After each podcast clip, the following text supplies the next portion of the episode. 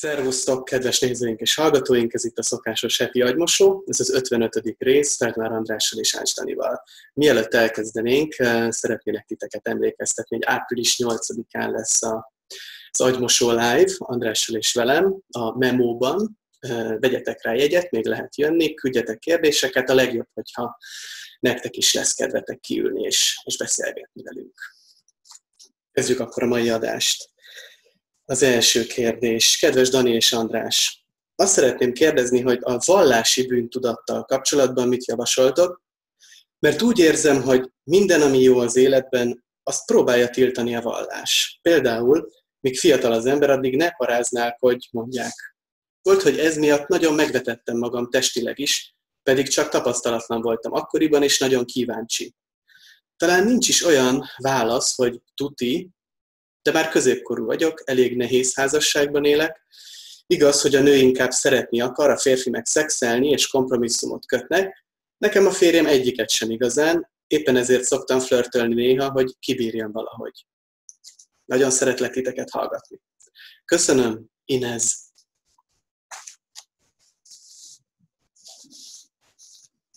Na jó. Hm. Talán azzal akarom kezdeni, hogy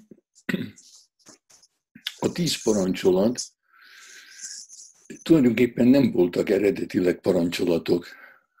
Nem lehettek, ha az ember belegondol, hülyeség parancsolni. A tábornok parancsol a, a katonáinak, a kapitány parancsol a matrózainak aki, aki, aki nincs hadseregben, az annak ne parancsoljanak. Tehát a tíz parancsolat, ahogy mi ismerjük, fordítás. És sőt, többszörös fordítás.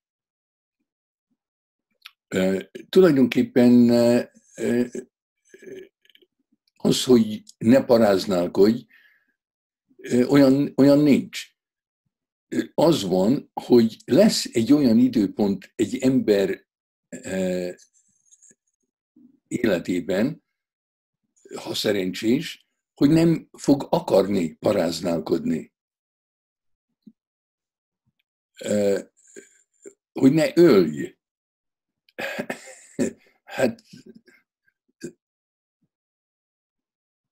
nem lehet megparancsolni.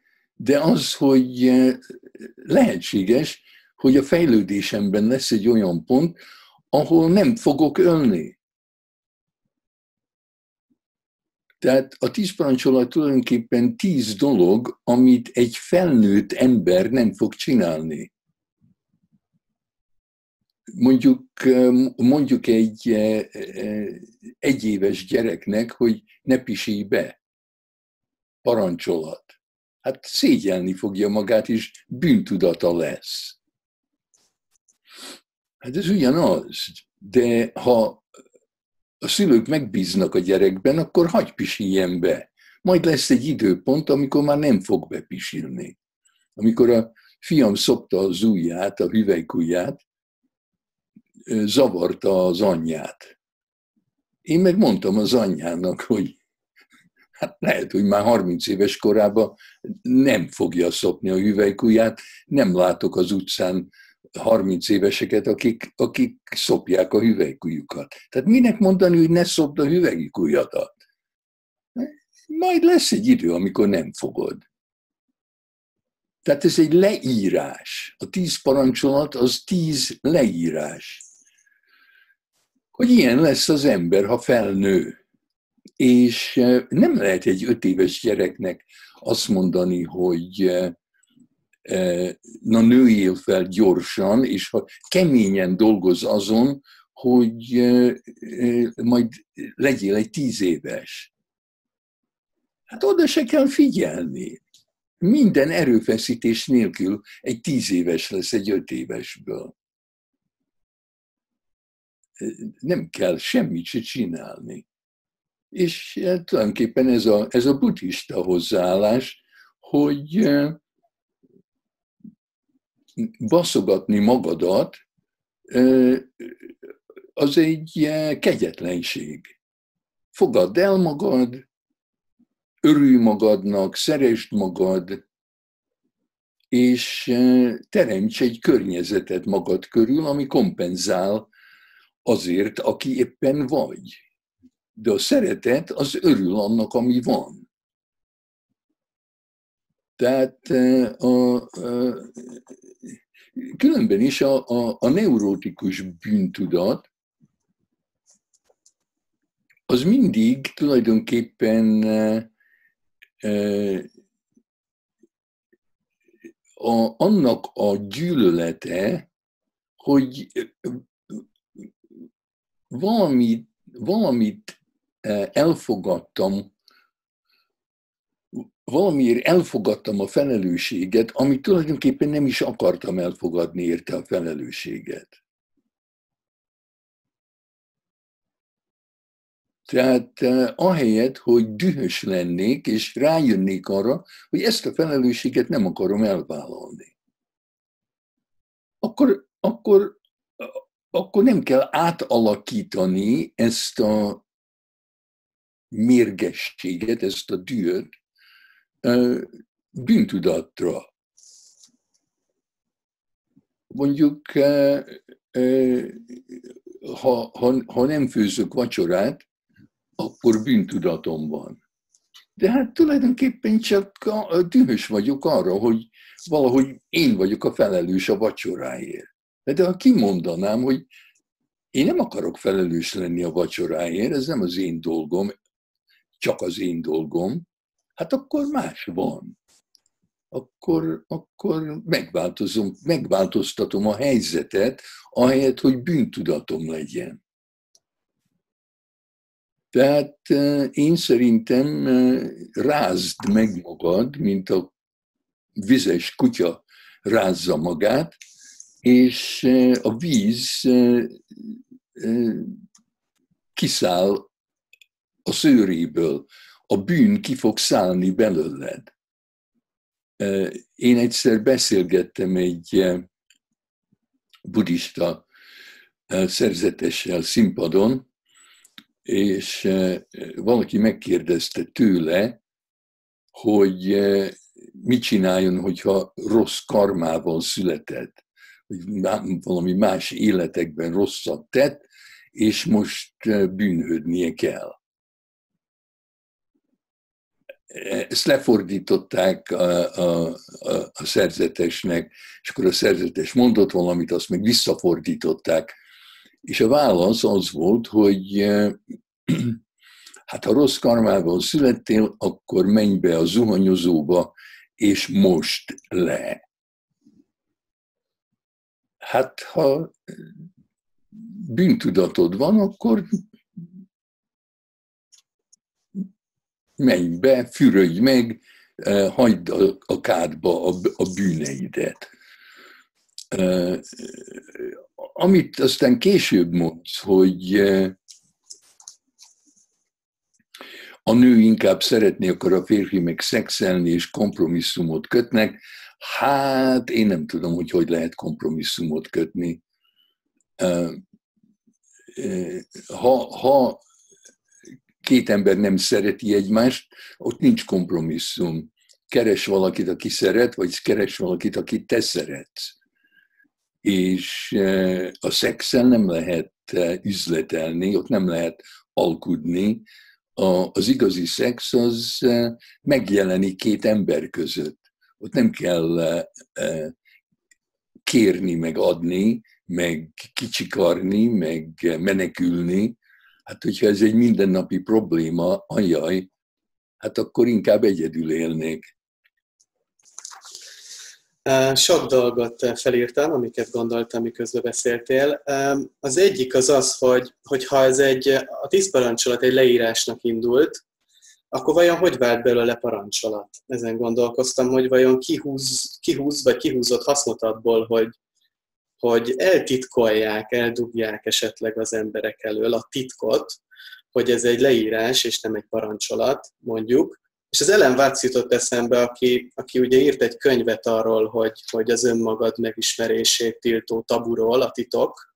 Valahogy ez jutott eszembe, hogy ott is, ott is ha jól emlékszem, arról beszél, hogy, azt, hogy az Isten én vagyok, és te vagy, és az Átman és a Brahman az egy és ugyanaz, hogy az, az egy titok, azt, el, azt eldugták, eldugják, és akkor ki helyeztük a, az Istent.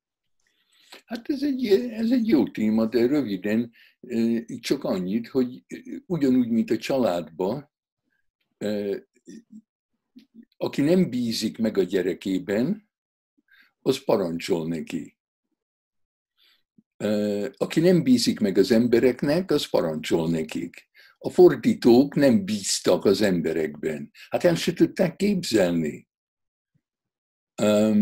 hogy, ki, hogy, hogy, hogy kinek van haszna, hát annak van haszna, aki fölülkerekedik, és föntről mondja, hogy ez van, mindenki, mindenkiben felkelti a bűntudatot, mint ahogy a, a, a, a hülye szülő szégyent kelt a gyerekében, amikor túl korán követeli, hogy ne pisiljen be. Viszont akkor az, aki szégyeli magát, az, akinek bűntudata van, az könnyebb kontrollálni, manipulálni, mint valakit, aki jól érzi magát önmagában. Tehát az egyház szerintem sok pénzt zsarolt ki azokból, akik bocsánatot akartak kérni a bűneikért. Ja, itt még ezt is felírtam, hogy a hatalom, ahogy te is mondod, és ez egy kicsit emlékeztetett arra, hogy ahogy mondjuk hisztériásnak címkézünk valakit, aki, vagy címkéztek valakit, aki dühös volt. És hogy a kiút, ahogy mondod, ha jól értem, az emancipációt. Igen. Igen, hogy egyenlőek vagyunk, szeressük egymást emberek. Oké, okay. menjünk tovább a második kérdésre. Kedves András és Dani, követem a videókat, nagyon hálás vagyok értük. Van egy párkapcsolatom, azt gondolom, történtek az évek alatt olyan fura dolgok, amikkel szemben tehetetlennek érzem magam. Úgy értem, hogy szeretném tudni, mi zajlik a másikban, megérteni. Empatikus vagyok, és segíteni szeretnék neki, és persze ezáltal magamnak is. Persze, ha tudnám, hogy van egyáltalán értelme, vagy ha érteném, mi is ez. Általában onnan indulunk ki szinte mindig, hogy velem van a baj. Évekig vizsgáltam magam, van önreflexióm, figyelek, mit és hogyan mondok, mert se perc alatt őrjöng a párom. Aztán persze van, mikor pont nem érdekel, és önmagamat adom, ha tetszik. Ha nem, persze a nyugalmi időszakokba belefér. Azt viszont nem értem, és bár a narcisztikus személyiségzavar tanulmányozom egy ideje, vannak dolgok, amik szerintem másra utalnak, de nem tudom hova tenni. Ilyen például, mikor épp depressziós, ez elég sűrű, havonta rátör, és mondjuk felhív, hogy beszéljünk. Én szerintem semmi egetverő bántást nem mondok, ő kifakad, mély depressziója közepette leordít, hogy kigúnyolom, lepatkányoz, rám dobja a telefont. Nem hív. Sőt, ha én kérlelem, hogy átmenjek felvidítani kicsit, kicsit beszélgetni, hát ha jobb lesz, elhárítja, hogy ne, mert rossz paszban van, de jól esik neki, hogy megkérdezem. Nem élünk együtt, mert, mint mondja, a biztos szereteten alapuló kapcsolat mellett a meglévő szabadsága is fontos. Tehát átszenved állítólag, így mélyen a régi sérelmeit, átszenvedi, és nap, dédelgetve napokat, majd jobban lesz valamelyest, és mikor beszélünk, és én közlöm, hogy én nehezen viselem az ignorálást, és ha azt mondják, ne gyere, én felnőtt nőként nyilván komolyan veszem, erre ő közli, hogy igen, ignor, ignoráltam, én kerültem őt. Teljesen ki és átforgatja. Ez direkt csinálja vajon, vagy el is hiszi? Sok ilyen fura dolog közül lenne még egy. Kialakult egy vitás helyzet, tényszerű volt, én pontosan tudtam, miből mennyit vettem, ott volt előtte, mikor felvittem. Felhozta, hogy jé, még mennyi zsemle van, mikor evett belőle, ennyit és ennyit. Én határozottan állítottam, hogy kizárt, mert tudom, mennyit vittem. Erre elszállt az agya, tört zúzott, szinte repült a tányér a falhoz, hogy hazudok, persze én elrohantam. Akkor látta, hogy megijedtem, azóta ilyesmit nem tapasztaltam. Viszont azt vettem észre, hogy elhiszi a saját hazugságát. Persze én nem láttam jól, én vagyok idióta, és képes örjöngeni és engem okolni, hogy félrebeszélek, nem úgy volt, stb. Annyi mindenre kaptam már választ Andrástól, és jó értelemben annyira másként látja a dolgokat, hogy bízom benne, most is megnyugtat, vagy ad valamilyen alternatívát. Érzelmileg kötődöm, és szeretnék segíteni is neki, ha ugyan van erre lehetőség. Őszinte hálával és köszönettel, A.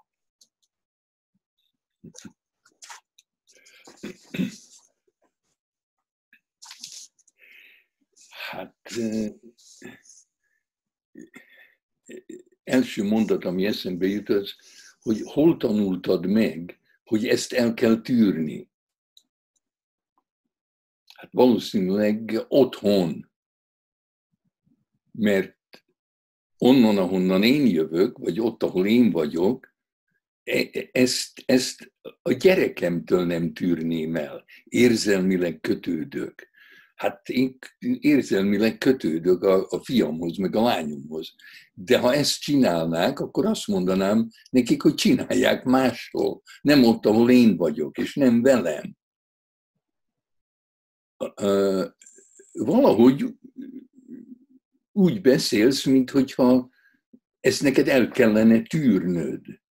Hát egy, egy, egy, egy ember, aki, aki vigyáz magára, azt mondaná, hogy ezt többet ne csináld, drágám. Egy. Ha még egyszer csinálja, akkor azt mondod, hát drágám, megkértelek, hogy ezt többet ne csináld. Ez kettő. Harmadszor csinálja, vége a kapcsolatnak. Kirúgom. Hát mit lehet csinálni? Miért érdekelne engem, hogy miért bánt engem valaki?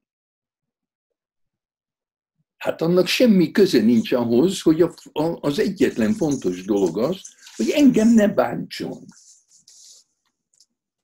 Minden nő, akivel eddig találkoztam, aki megengedi eh, a férfinak, akivel él, hogy bántsa, azon tököl, hogy szegény pasi, mi baja van?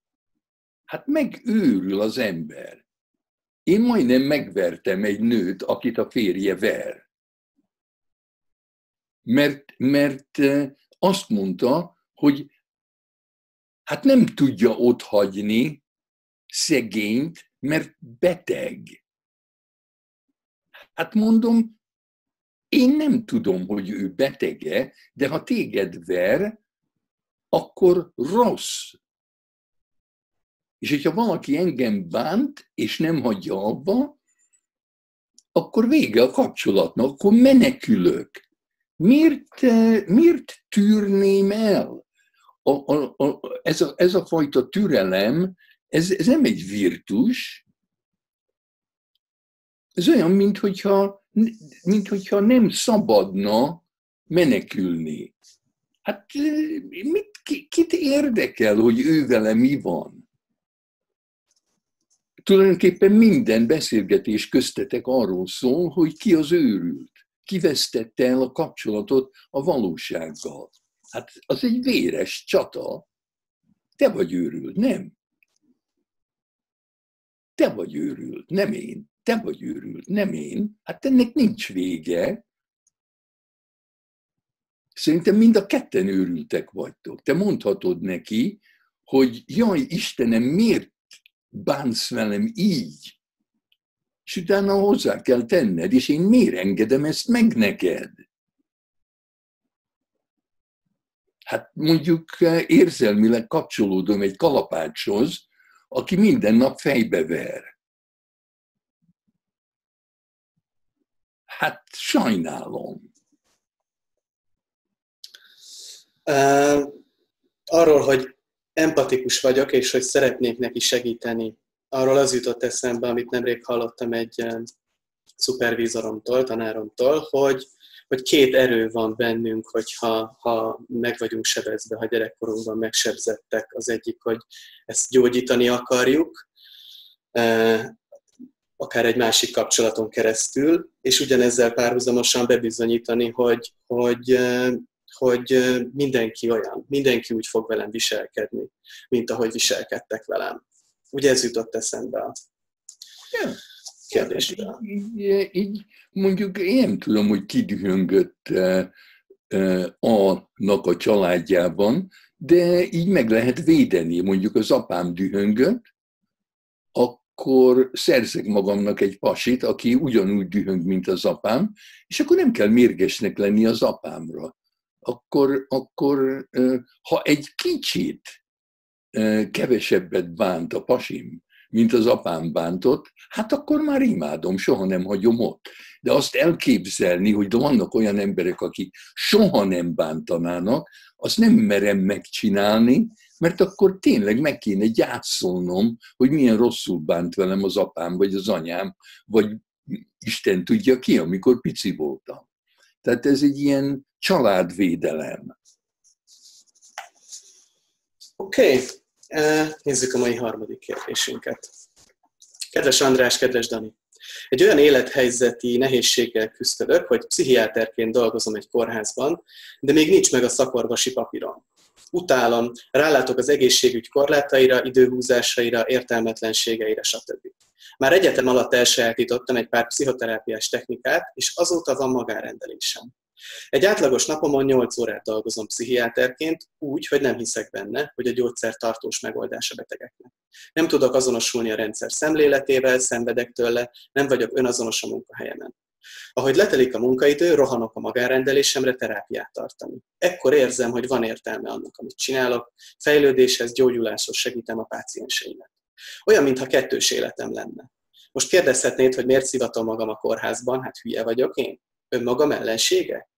Az a helyzet, hogy öt év a szakképzés időtartama, és ha meg lesz a papírom, akkor lehetek szabad, akkor lesz hatalmam saját magam felett. Akkor kapok hivatalos jogot, hogy betegekkel foglalkozzak. Egyszer említetted, hogy te is azért bírtad ki az egyetemet, hogy hatalmad legyen, utána szabadon magárendelj. Nekem még évek vannak hátra, nem tudom, meddig bírom ezt az életmódot, hogy ketté hasadok, és azt, hogy késő este érek minden nap haza, mert muszáj kompenzálnom a kórház értelmetlenségét.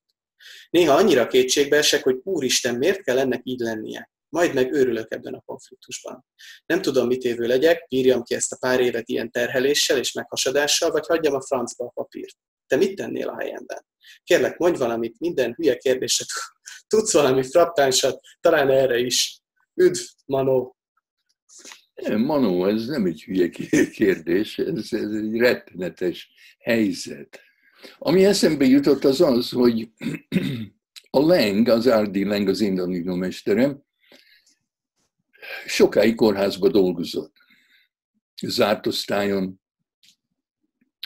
és látta, hogy mi van, tudta, hogy mi van, de hát neki ő is ugyanabban a helyzetben volt, mint te.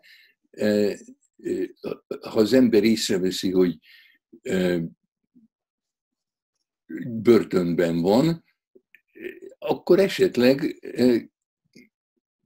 ásni kell egy alagutat, ami kivisz a szabad világba. És hát ki akar alagutat ásni? Egy, egy, egy kanállal, vagy egy késsel, minden éjjel. De ha az ember szabad akar lenni, akkor még ha három évbe is telik, kiássa magát amíg végre szabadság, a szabadság mezőjén el tud szaladni. Ő úgy, visel, úgy viselkedett a, a kórházban, hogy megadta a hatóságoknak azt a minimumot, ami kellett ahhoz, hogy őt ne dobják ki. Viszont amennyire tudott, emberi módon találkozott és beszélgetett a, a, a, a paciensekkel. Olyan történeteket mesél például, hogy, hogy a, inkább a paciensekkel töltötte az idejét, mint a kollégáival. Ha, ha bevitt egy üveg scotchot, akkor a paciensekkel ittam, meg nem a kollégáival. E, egyszer egy osztályon nőkkel dolgozott, és hozott nekik mindenfélét, amivel meg tudtak fésülködni, tisztánkodni, és berendezett nekik egy kis konyhát, ahol főzhettek és sütettek és egy csomó süteményt sütöttek egy szép nap, és onnan elvitt egy tálca süteményt a, a, abba a szobába, ahol a kollégák cigarettáztak és beszélgettek, és megkínálta őket, hogy egyenek a, a, a süteményekből. Egyetlen egy pszichiáter kollégája ne, meg se kóstolták a süteményeket, mert skizofrén nők sütötték. Mintha a skizofrénia um, ragályos lenne, és uh, őrült nőknek a süteményét nem szabad enni. Na de hát ő kibírta, mert uh, tényleg hatal, uh, meg a, a, a, a hatalmat meg kell szerezni, akármilyen nehéz is, és aztán amikor megszerezted, akkor jó, hogyha megtartod, és nem veszted el. Um, temperamentum kell hozzá, az biztos. Uh, én elgondolkoztam azon, hogy uh, amikor van egy rossz rendszer, akkor vannak olyanok, akiknek a temperamentumuk eléggé higgadt, hogy tudnak változásért harcolni, a rossz környezetben. Nekem nem, nekem, én, én, én türelmetlen vagyok, én nem tudok a, a, a rendszeren belül a változásért dolgozni. Túl lassú, túl óriási a frusztráció. A, a maximum, amit el tudtam érni, az az, hogy azokban a kényszerhelyzetekben, amikben benne kellett lennem, hogy végül is szabad legyek, e, azokban a helyzetekben e, próbáltam a legjobbat kihozni abból a rosszból, e, ami van, és próbáltam nem elvérezni abban, hogy tulajdonképpen milyen rossz az a legjobb, amit én ki tudok hozni abból a rosszból. A másik temperamentum az, hogy eh, eh, föl kell robbantani azt a helyzetet, ami, ami eh, ártalmas.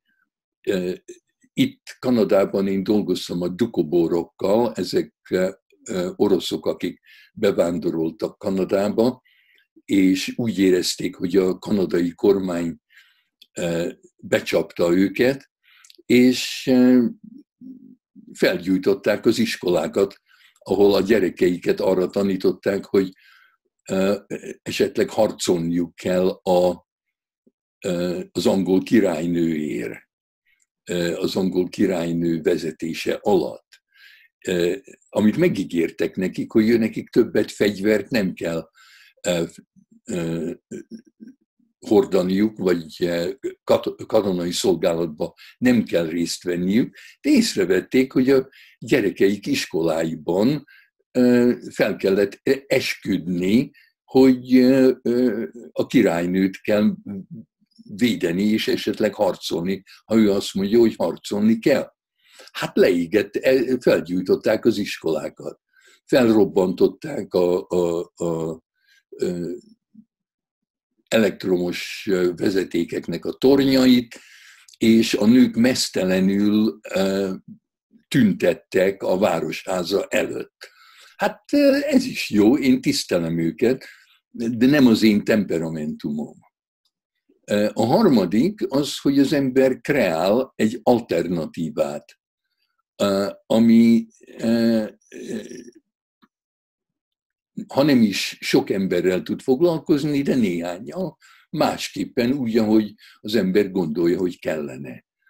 Valahogy semmilyen rendszerben nem vesz az ember részt, de talál egy kis hézagot, ahol ezt meg lehet csinálni. Hát én ezt csináltam most már 50 éve. Ebben az a jó, hogyha a rendszer tényleg felborul, és, és lehetetlenné válik, akkor valaki majd körülnéz, hogy hát hogy lehetne ezt másképp csinálni. És akkor azok, akik így alternatívákat eh, eh, próbáltak eh, életben tartani, mondhatják, hát ezt is lehet csinálni.